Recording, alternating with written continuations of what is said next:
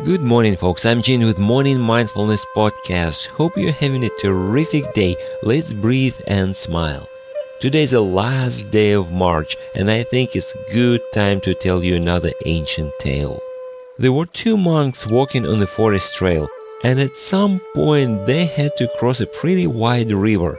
Once they got to the crossing point, they saw a woman who tried to cross the river too. However, the current was rather strong and she could not do it on her own. One monk offered help. He easily put the woman on his shoulders, took whatever she was carrying in her hands, and crossed the river. On the other side, he put the woman back on the ground and they went different directions.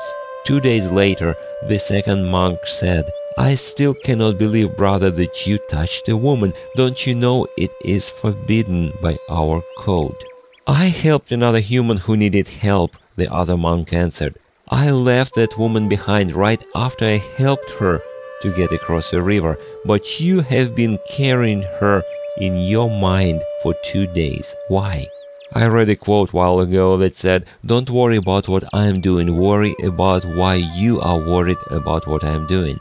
I was reading a book called Stillness Speaks. I will put a link in my notes 209. It talks about ego. The ego sees no difference between positive and negative to create the illusion of control and not let go of the past, whatever that past may be. That's why even great intentions may become the greatest obstacles in the way of spiritual growth. We'll talk about it more in the future because I think it's quite interesting topic. Thanks for stopping by. You can subscribe to my podcast or contact me through my site hpln.org. Now let's breathe and smile. I'll talk to you next time.